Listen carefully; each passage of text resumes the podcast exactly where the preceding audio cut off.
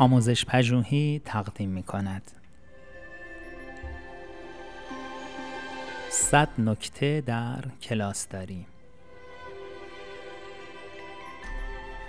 نکته پنجاه و شش رفتارهای بد نهفته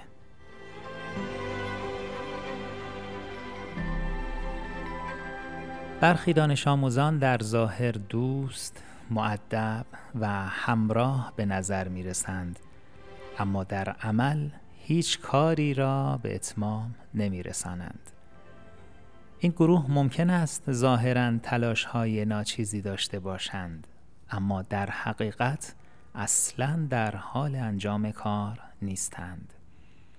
یکی از وسوسه های اساسی در برخورد با گروه های مسئله ساز رها نمودن این دسته از دانش آموزان به حال خود می باشد چرا که آنها ظاهرا مانعی بر سر راه فعالیت های کلاسی نیستند. اما باید مطمئن شوید که با این گونه دانش آموزان برخورد مناسب نمایید. چرا که اگر این کار را نکنید مشکلات بسیار جدی اتفاق خواهد افتاد.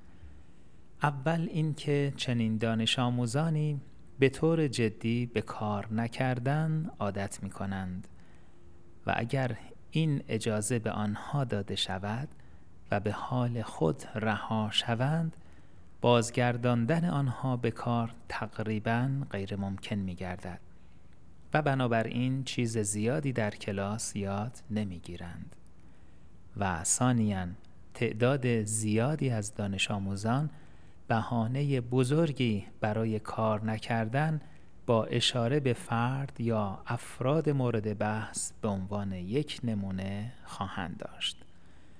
بنابراین به مداخله در کار چنین دانش آموزی ادامه دهید و با پیش گذاشتن اهداف گام به گام کار کردن او را زیر نظر داشته باشید.